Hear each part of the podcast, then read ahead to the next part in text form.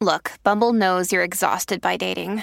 All the must not take yourself too seriously and 6 1 since that matters. And what do I even say other than hey? well, that's why they're introducing an all new Bumble with exciting features to make compatibility easier, starting the chat better, and dating safer. They've changed, so you don't have to. Download the new Bumble now. The more focused we get on who we serve, the better we're able to serve them, the better we're able to deliver those remarkable experiences and those moments of surprise and delight that will keep them coming back for more and telling all of their friends who are like them, who are great fits for our business, that they should be doing business with us too. This is your time. How can we earn twice as much in half the time with joy and ease while serving the highest good? That is our guiding question here at the Free Time Cafe, your home for heart based business. I'm your host, Jenny Blake. Join me for conversations with authors, friends, and fellow business owners as we explore ways to free your mind, time, and team to do your best work. Now, on to today's show. Hello, hello, my friends. Ooh, are you in for a treat today? I am here with my good friend, Joey Coleman, author of the number two Wall Street Journal bestseller, Never Lose a Customer Again turn any sale into lifelong loyalty in 100 days. Joey is one of the most energetic people I know. He also has one of the most interesting careers. He's a former criminal defense lawyer. He is currently co host of the Experience This podcast. And lucky us, he's already working on a new book. Joey, welcome to the show. Oh, Jenny, thank you so much for the kind introduction. Thanks to everybody who's joining in and listening. I got to say, I get the chance to be on a number of podcasts. I am thrilled to be on this one because I've been such a fan of yours and admired your work professionally and just who you are as a person for so long. So I am thrilled to be a guest. Thanks for the invitation. Likewise. Joey's kind of famous in our industry. You all have to know for his like creative gifts and he's so thoughtful and he knows everyone. So right back at you. When I read Never Lose a Customer Again, so I've been wanting to have you on the podcast for years. It's perfect that now the free time show exists because we could totally geek out there is this section that haunts me to this day in the best possible way. and it is the section on buyer's remorse that our customers, they go through a period of dopamine and elation upon making a purchase. And then they are going to hit this inevitable moment where even if they know and love and believe in the company that they've purchased from, fear, doubt, and uncertainty will start plaguing them did they make the right decision? And that if we as business owners don't consciously design for and address this, that's where things can go sideways and we lose those customers. So, could you just dive right in to tell us about this buyer's remorse phase of the customer journey? Yeah, absolutely. So, what's fascinating about buyer's remorse, and for everybody listening, let's just do a little exercise, even though I can't see you. And it may feel weird or awkward, but just lean in and embrace it because that'll make the rest of the show so much more fun. So if you are familiar with the phrase buyer's remorse, if you've heard the concept buyer's remorse at any point in your business or personal career, go ahead and raise your hand. Literally raise your hand right now while you're driving, while you're doing laundry, doing dishes, whatever you're doing, exercising while you listen to a podcast. Go ahead. I can see you. You're doing a good job. Raise your hand. Okay, great. Most of you just raised your hand. That's amazing. Now go ahead and put your hand down. Now I'd like to ask you to raise your hand if you have a system and a process in your business designed to address the buyer's remorse that we know that every consumer experiences. We scientifically know this based on brain science research and biology that every consumer experiences this. Go ahead and raise your hand now if you have a system and process that directly addresses the buyer's remorse. Okay, and that sound you hear is the sound of not many hands going up. Okay, not Crickets. many hands were raised right there. Crickets, right? Cue the tumbleweed. Here's the thing the research shows that when we make a purchase, our brain floods with dopamine. As you said, we feel joy, euphoria, excitement. This is the product we've been looking for. This is the service that's the answer to our prayers. But almost as immediately as that dopamine fills our brain, it's a chemical, it starts to recede. And as it recedes, those feelings of joy, euphoria, you know, delight are replaced by feelings of fear and doubt and uncertainty. What if this product isn't all it's cracked up to be? What if the service isn't what they promised on the website or they promised in the sales pitch? Will I be able to get my money back? How long will I be caught in this? I've made bad mistakes before. Is this another one of those? If you're making it in a business context, you know, is my boss going to be upset that we selected this vendor? What if I get fired? If you're making it in a personal context, what if, you know, my spouse is angry? What if this causes a problem with my kids? we extrapolate all the bad things that could happen. Now, meanwhile, if you're the person that sold the product or service, you're back in the office or back at home, high fiving, celebrating. Maybe there's a bell being run for a new sale being made. Maybe somebody just won a trip to Napa. Who knows what's going on, but you're feeling joy and euphoria and excitement and delight. The delta or the difference between what we feel as business owners when the sale is made and what our customers feel, our brand new customers, as far as a feeling of buyer's remorse if we don't close that emotional gap and close it quickly, we never get the chance to recover. So the secret is this all happens in the affirm stage, which is one of the eight phases of the customer journey. In the affirm phase, we want to reaffirm the choice they made to do business with them. We want to directly address their fears and their doubts and uncertainties. Nine times out of 10, all we have to do is let them know that we heard them, that we're there for them, and that this is going to be great. We just need to take that quiet period when they're in a state of doubt and come in with a piece of communication or a touch point or something that lets them know that they matter that can springboard them to that first kickoff when they open our product or they start to experience our product for the first time or our service. What can we do during that affirm stage to just really address the buyer's remorse? This is exactly why I mentioned you. Your books is one of the ones I would have quoted a gazillion times in free time. But you know, as authors, when we're writing, it's like, okay, pull it back, Jenny. You know, you can't quote the entire book. It's just got to point them to read yours. But that there's such a structure you've created for the customer's first hundred days with all of you listening within your business. And you're quoted, you're specifically in the chapter of systematizing the spirit of your business. So I find it very interesting what you say at the start of Never Lose a Customer is that businesses are often structured around customer acquisition not customer experience. And I think that's part of how buyer's remorse comes in because we get so focused on building the products, selling them, marketing them, getting the sale. But then that's where the systems tend to stop or really get gummed up. Why do you think it is that we're so systems deficient when it comes to the life of the customer or the customer experience? Yeah, I think the short answer, and then I'll extrapolate on the longer version of it, is it happens that way because we're human. Now, some people are listening going, wait a second, we're human. What does that have to do with anything? So there's a biological imperative, there's a structural imperative, and there's a financial imperative. Let me look at all three. On a biological imperative, let's take this out of the business context and think about dating. When we go on a date, it's exciting. Things feel new. They're interesting. We're exploring all kinds of conversations we've never had before. We're feeling the pheromones. Things are interesting, they're intriguing, they're fun. And as the dating continues, we start to know the answers to some of the questions. So it becomes a little less exciting, maybe a little less interesting. We figure things out. If dating extrapolates out to its full end, you know, goal nine times out of 10, we're finding ourselves in a long-term committed relationship, maybe a marriage. Maybe that's going on for years and years. And most people I talk to seem to have a lot more fun in the dating stage of life than in the marriage stage of life. Why? Because as humans, we are taught to chase, not to catch. We are taught to go after instead of hold close. So at a biological point, we've already got some challenges. Now let's look at the structural point in an organization. In most organizations, the senior leader, whether that's the CEO, the president, whoever it is, came up through sales and marketing. In most organizations, the sales and marketing team is who the director of customer service or director of customer experience reports to. They don't report to the CEO. They go through sales and marketing. So is it any wonder when everyone's sitting around the board meeting or having a strategic plan meeting, we're over indexing on sales and marketing? Because almost every organization has somebody who's in charge of sales, has somebody who's in charge of marketing, and a tiny, beautiful team, it might be the same person. But there isn't someone in charge of taking care of the customers. Usually that's a tagged on additional responsibility for someone that's doing something else. I was involved with a conversation with a multi-million dollar company the other day that their head of customer service reports to the CFO. And I'm thinking, wait a second, what? To the CFO? That just doesn't make sense to me because what do you think the CFO is going to report to the CEO on? Numbers. It's going to be all about the numbers, conversion rates, sales, not caring, not looking out for people long term. So there's a structural problem. Last but not least, the financial problem. It is a lot easier.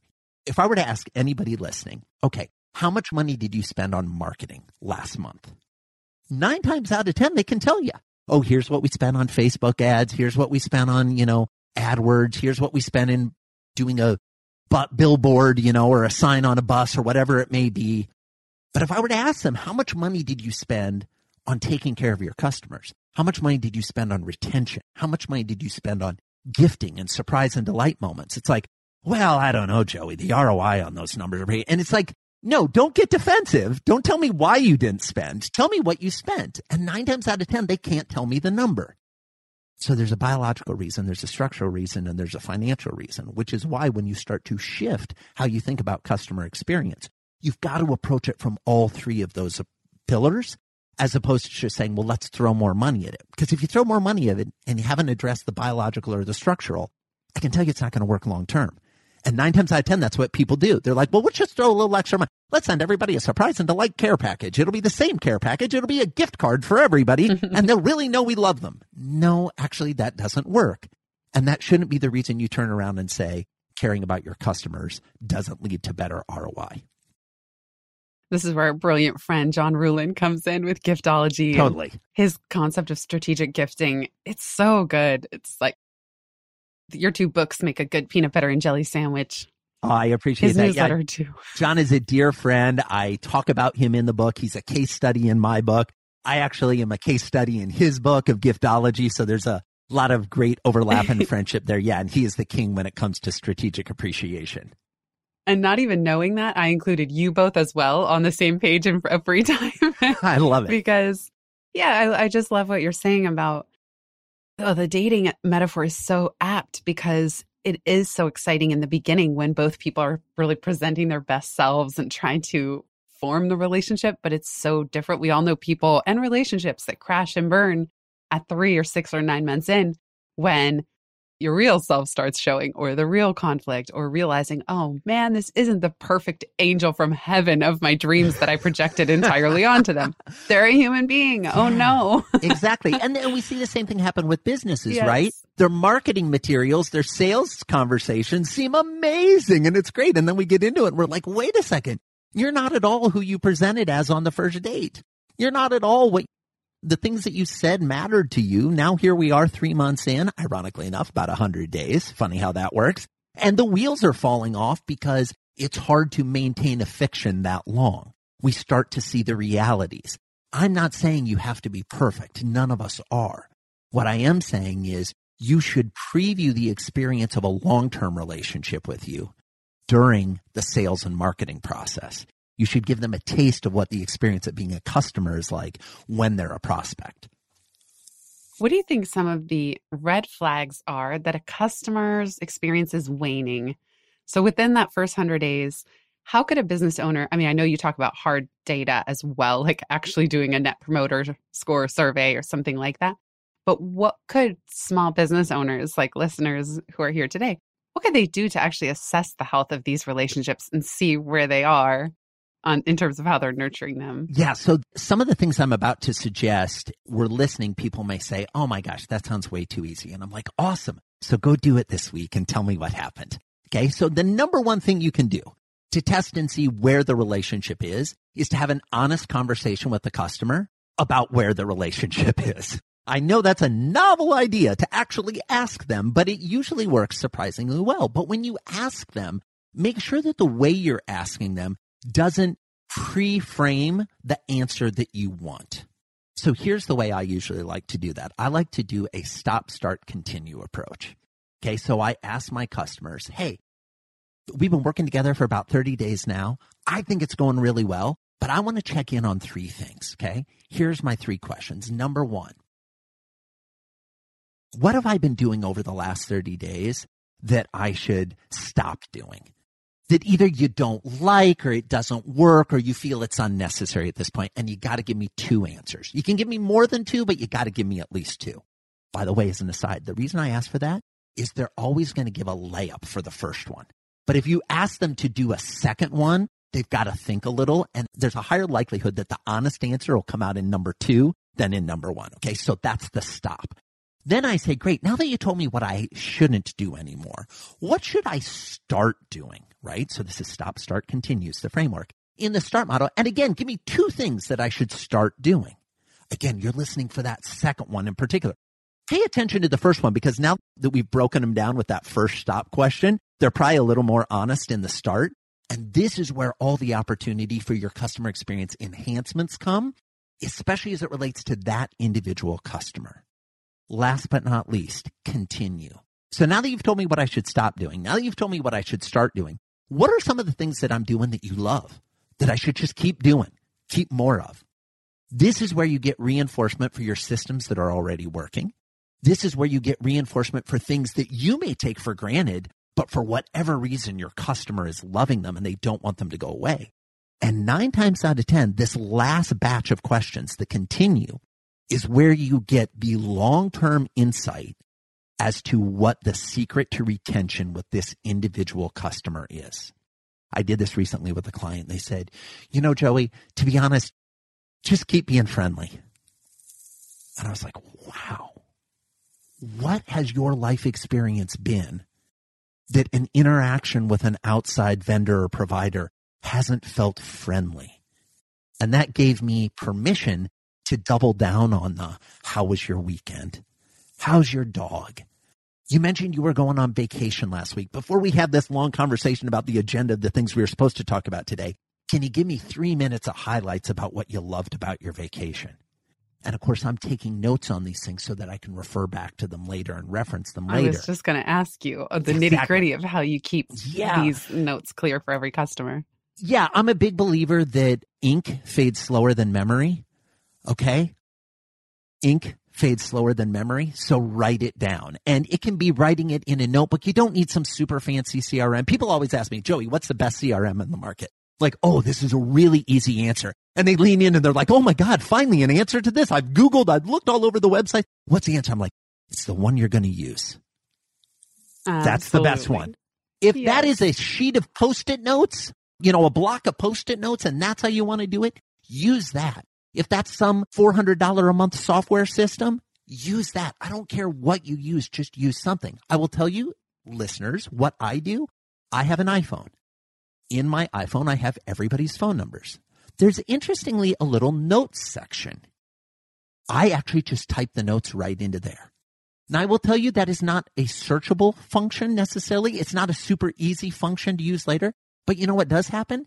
Anytime someone calls me, I just have to click over to info, quickly open the notes, and I can see what the last three calls were about. I see the notes right there in real time. Now, I have separate systems for tracking where we are in the product development and what's going on. And I take all my notes in just a text file for that client. But I love having it right on my phone, especially the personal stuff.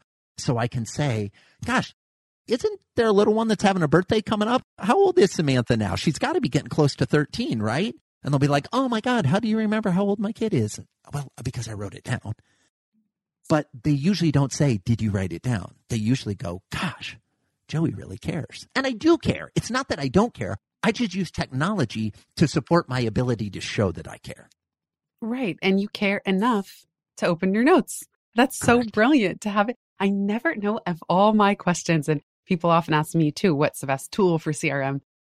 Oh man. And it's a tricky one. So I've never heard anybody say adding notes in their actual phone in the contact. That's so smart because you're right. That is one area that we are for sure using every time we communicate with that person. And you care enough to edit and take notes on the conversation and what they're up to. Sometimes it's funny, like with dog owners in New York City, we meet so many, and it's easy to forget either the owner's name or the dog's name. Totally. So everyone who has a dog is saved as like Joey Coleman, first name, and then dog, pup, pup, whatever in the other field. So it's like just little tricks to remember. Yes, absolutely. Absolutely. And if there's anything we know about dog owners, they really love their dogs. So if you oh talk oh about gosh. their dogs, suddenly you're at a different level. I'm not even a dog right. owner.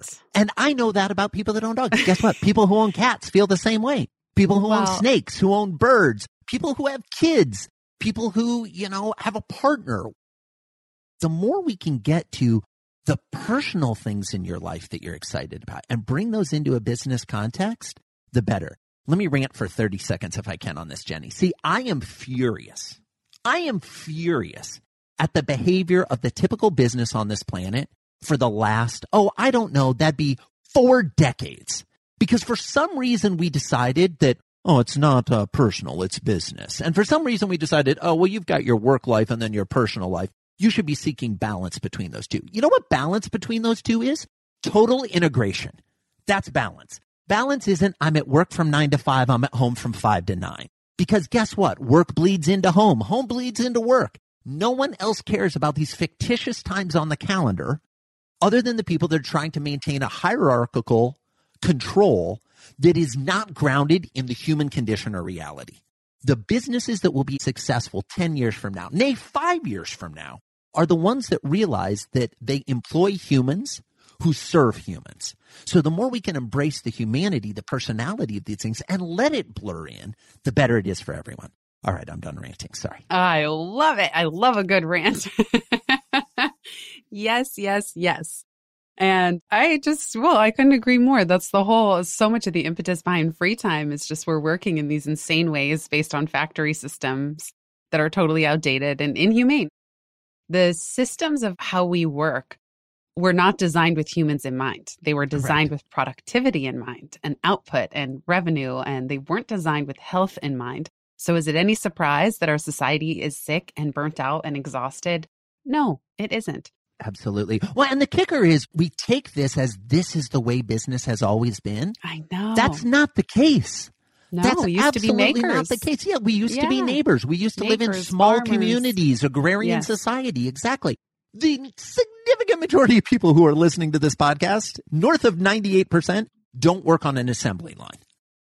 So why are we pretending that we still work on assembly lines in factories when we don't? Something for us to think about. 100%. And I also I want to add a tidbit. I just have to add this about dogs and dog owners or dog guardians, as one of our friends told us.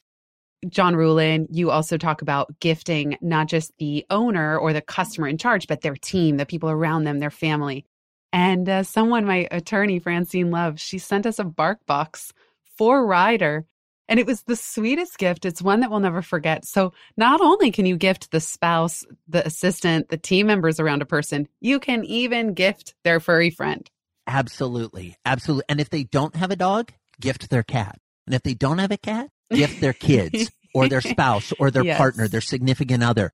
I will tell you the fastest way to get my attention. We look at Gary Chapman's fantastic book, all about the five love languages. Absolutely incredible book. And one of the love languages in gifts and presents. On the gifts and presents love language score, I score zero out of 12 possible points. It just doesn't move the dial for me personally. It's not that I don't appreciate getting gifts and presents, and that's very nice when people do it. But for me, at a deeply personal level, it really doesn't move the dial. You really want to get my attention? Send a gift for my sons. Send a gift for my wife. Now you have my focus and attention, right? It's such a more useful approach than gifting me. But how do you know I have a wife and two sons? Well, you've got to pay attention in the conversations. You've got to take those notes. You've got to have a relationship that transcends the transactional business we're doing to include the what happens in your life between five and nine. What happens when Right. you're not working? We'll be right back just after this.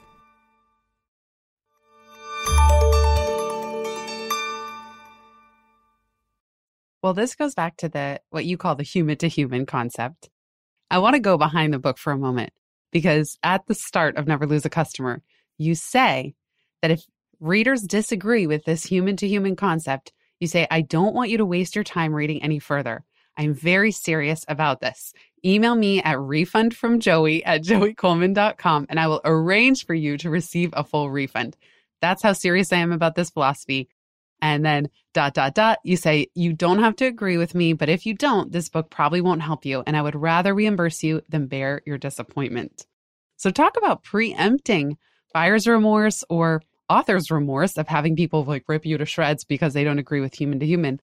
I'm just so curious about your logic of putting this into the book. And has anybody written to refund from Joey? Great question that I have never been asked publicly, Jenny. Yes, I love this. My favorite kind of podcasts are where I get asked questions that I never get A new asked. one. This is a new one. It's brilliant. I love it. Not surprisingly, you're brilliant. I love it.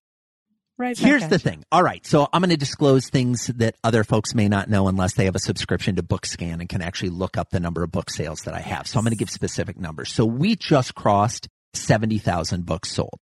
On one hand, that's a huge number. On the other hand, it's a small number because I'm friends with amazing people like James Clear and Ryan Holiday who sell millions of books a year. But moral of the story is I feel really good about those numbers and that people and the other interesting things is we sold more books last month than the previous month. And that has held true for every month since the book came out. Wow. So we're continuing to sell more and more books, which I'm super excited about and so and appreciate just for the listeners, support. This figure is top probably 0.05% of how many a book will sell. So I just want to give listeners some context because I so appreciate you sharing your numbers with us. It's really special. That's like something I love to share with listeners. And to give them context, it's definitely probably top 1% and most likely in the 0.5. So Thank you. just so you know where appreciate that, number Yeah, falls. I appreciate Yeah. that. So I wanted to share that number, not to say, oh, look at me or look how many books I've sold, but to make the number I'm about to share that much more significant. So it is a full refund, no questions asked. I don't ask anything other than, do you want me to PayPal you, Venmo me, you, like, how do you want the money? Three times in the last four years, someone has requested a refund. Now, I will tell you that of those three, one requested it because they disagreed with uh, human to human piece, where I say, you're not in B2B, you're not in C2C. They were like, no, I am in B2B. And I'm like, okay, fine, here's your money. Call it a day. The other two times they requested a refund had nothing to do with that aspect of the book. One of them, to be candid, didn't like that I used the gender neutral they in the book. They Mhm. wanted me to use he instead. And I said, business isn't all he's and it isn't all she's. So I'm going to use they, which the grammarians were going crazy when I was writing the book. Since then, you know, the grammar experts around the world have come out and said that they is okay to be a single, you know, a gender neutral pronoun that we can use. And then the other one was just like, there wasn't an example from my industry in the book. And I'm like, you're right, there wasn't. So, moral of the story is three refunds, okay? But what I think is fascinating about that request, when I put that into the book, my publisher's lawyers wanted to have a conversation. Now, I'm a recovering attorney. I'm always happy to have conversations with lawyers. And they were like, you have to sign a release that you'll pay for this, that we're not paying for this, because we have no idea how many people will come back. And I went to my wife, who's absolutely amazing human, happily married 11 years. I've known her for almost 20. Incredible, incredible person. And I was like, look, this is a big risk for us to take. And she's like, do you believe in the message of the book? I said, I do. And she said, and I believe in you and the message. Let's do it. And I'm so glad we did. And by the way, the same offer will be in my next book because I recognize that the investment of reading a book, books are really interesting. It's a part of the reason why I love Free Time, your book, because oh, I love Pivot too, but I particularly love Free Time because that's the one I'm just in the process of reading right now. When we read a book, we get the opportunity to see what that person has learned over months, years, decades, condensed into something that we can usually fully consume in under 10 hours. Okay. That's pretty remarkable, pretty crazy. Not to mention that usually the cost for buying that is somewhere between 15 and $25. Usually, again, sweeping stereotypes on the pricing, right?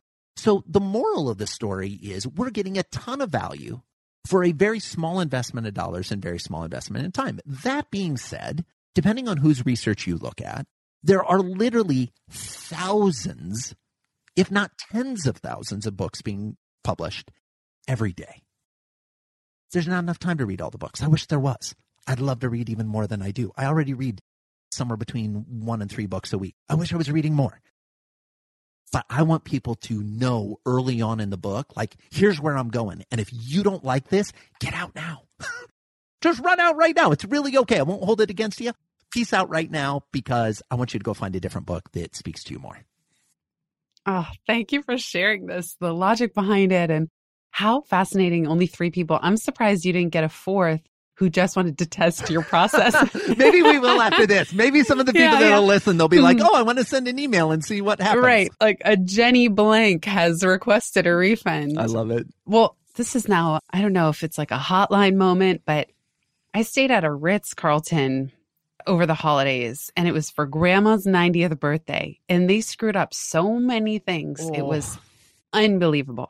So I'm sure you can understand this as a fellow business owner. I wrote from the heart, I wrote a detailed message. I said, as a business owner, I would want to know if my team was so egregiously failing to live up to our stated values because I was so excited to stay at the Ritz. And it was an ungodly amount of money for one night. Huge but it was investment. worth it. It was yes, for grandma's exactly. 90th. And it's the Ritz. It's the and literally it's the they're known for this globally. Yes, and I had not seen grandma since pre-pandemic. Oh my and goodness. the number of flubs, the room was horrible. Room aside, I got there early, 30 minutes early. They wouldn't seat me. I asked them if we could sit next to a window for grandma's birthday. No. Then we asked for an extra egg sandwich because one of us didn't eat fish. They wouldn't bring it. Then they forgot the cake. They didn't oh bring gosh. the cake. The whole reason for having the meal in a restaurant. Yes. So Oh there were so many errors. So I talk about unforced errors when I mention when you work. It hurts one's heart, you know, like we're not going to get this moment back. Apparently, Marriott acquired Ritz because I got this dumb autoresponder and Joey, nobody ever Oh, wrote back to me. oh, breaks Can you heart. believe it? Sadly, I can. I can believe it. And it. they didn't give me a refund. So And that's the problem. Here's the crazy thing. The bar for customer experience globally is lying on the ground. You don't need to deliver a world class experience every time. You can deliver a slightly better than horrible experience. And nine times out of 10, you will be the leader in your industry. Now, that's not permission to half approach it or dial it in. But the moral of the story here is this stuff isn't rocket science. It isn't rocket surgery either, right? You know, know. it isn't any of those things. It's so much easier than we think. And here's the kicker. And I would imagine you tell me if I'm close on this.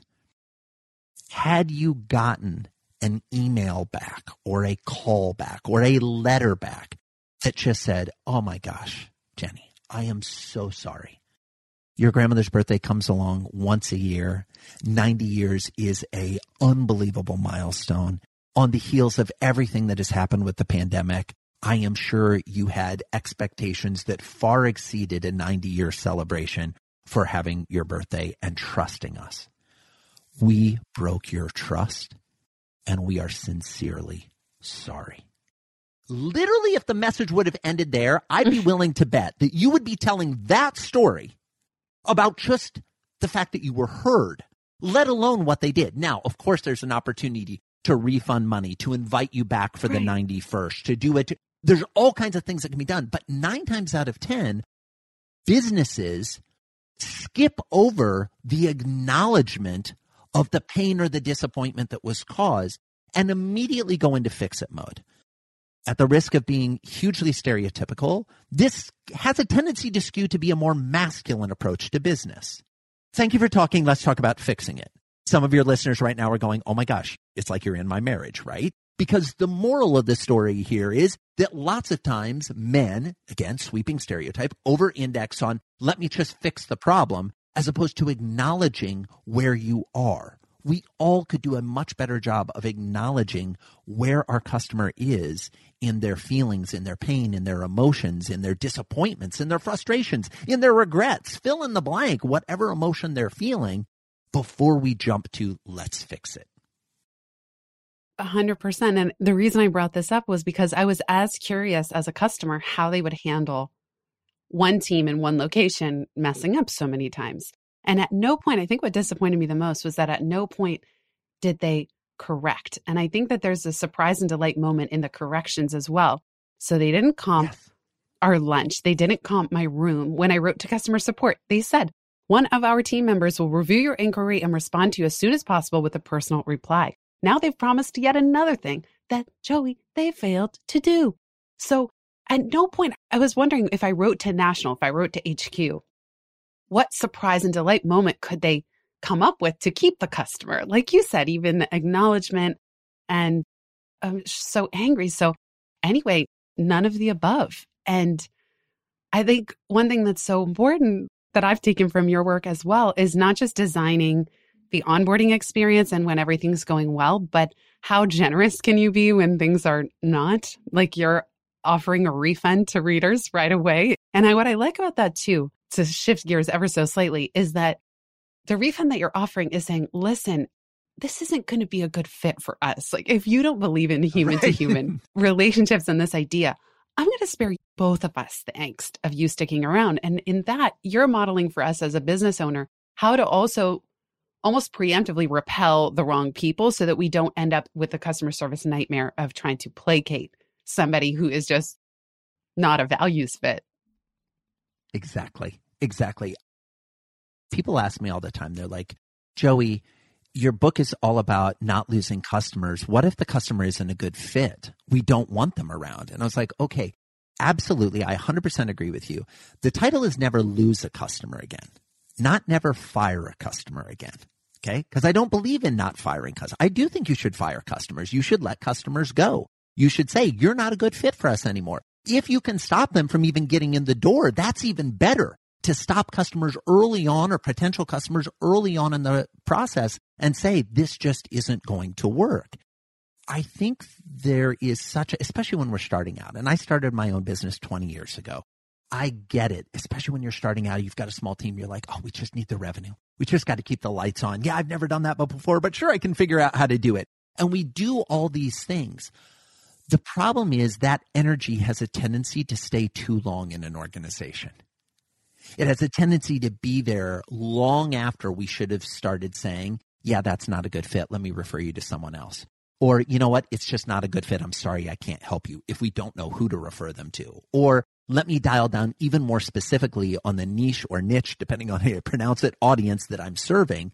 Because the more focused we get on who we serve, the better we're able to serve them, the better we're able to deliver those remarkable experiences and those moments of surprise and delight that will keep them coming back for more and telling all of their friends who are like them, who are great fits for our business, that they should be doing business with us too. I have two more questions. Do you have five extra minutes? Absolutely. Minutes? Okay, great.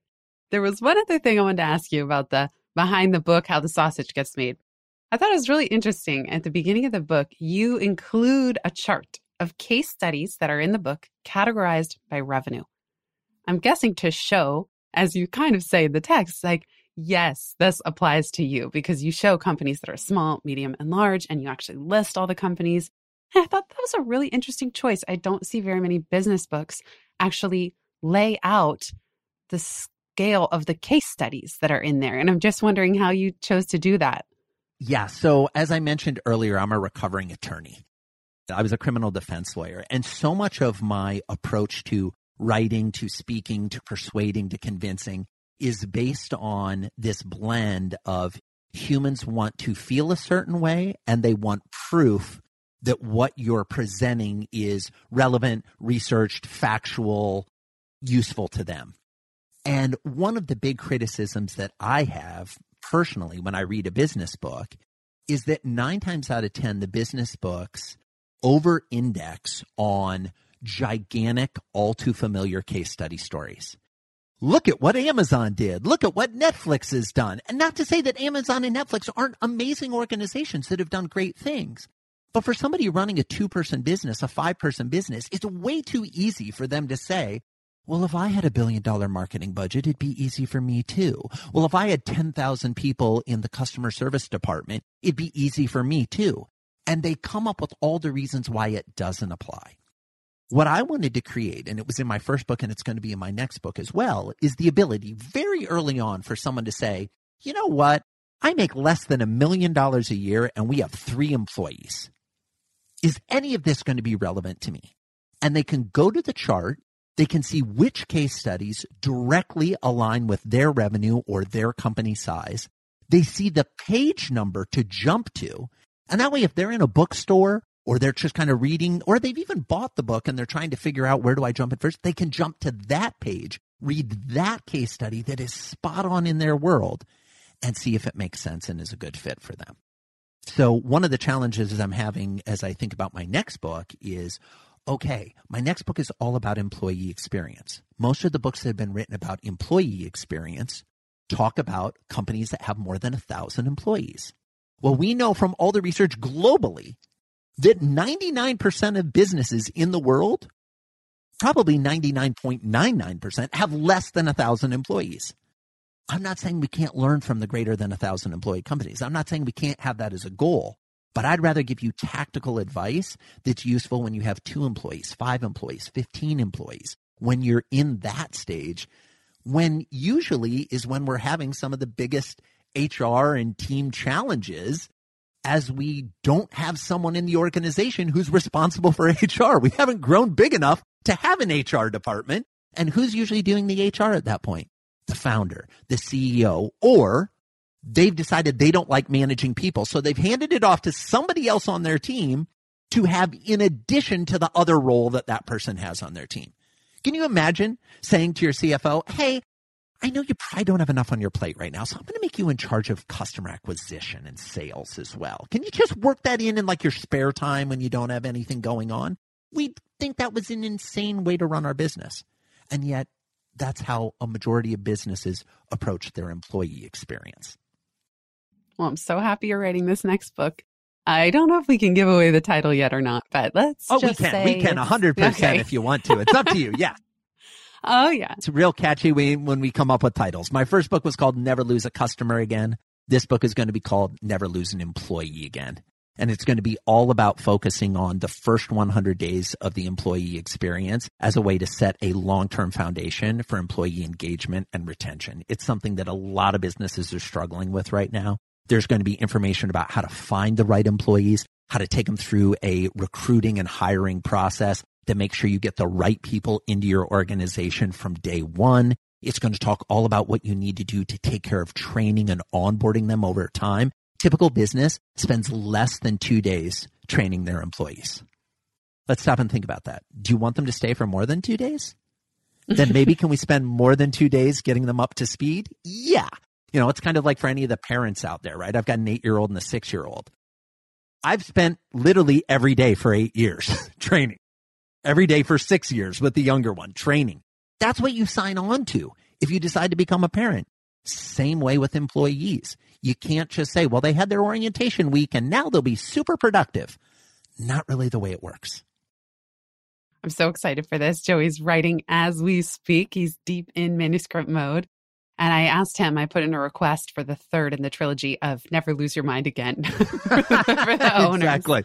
Exactly. So Joey, I always end with the same question. If you could give fellow business owners permission to do something differently or drop something altogether, what would it be? That is a really fascinating question. So many things come to mind. Hmm. Here's the permission I'd love to give all of the business owners listening be more gentle with yourself. The number of second chances you give to customers, the number of third chances, fourth chances, fifth chances, the number of second chances, third, fourth, fifth that you give to your employees, to the people you do business with, I'd be willing to guess pales in comparison to the number of chances you give yourself before you pile on heaps of judgment, heaps of self criticism. It is really, really difficult to run your own business. I say that as somebody who's been doing it for 20 years it gets easier, kinda, but it also gets harder, right? I think if we were more gentle with ourselves, it would allow us to serve our customers and our employees even better. And so that's the permission I'd love to give everyone. I love this permission. Thank you, Joey. Wow. You really have a gift for seeing people and making them feel heard.